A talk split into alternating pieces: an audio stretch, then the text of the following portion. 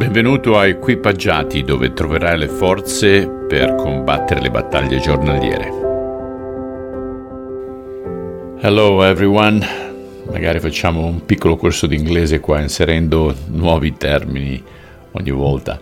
Allora, oggi continuiamo col capitolo 13 del Vangelo secondo Marco dal versetto 14 al versetto 20. Quando vedrete la cosa orribile compiuta nel luogo ove mai dovrebbe accadere, chi leggi cerchi di capire, allora quelli che sono in Giudea scappino sui monti e in fretta. Se vi trovate sulla terrazza, non scendete più in casa per prendere qualcosa.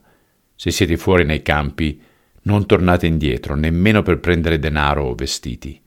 Guai alle donne incinte in quei giorni, alle madri che allattano i figli, e pregate che la vostra fuga non avvenga d'inverno, perché quelli saranno giorni di tale orrore come non ce ne sono mai stati fin dall'inizio della creazione, né mai più ce ne saranno.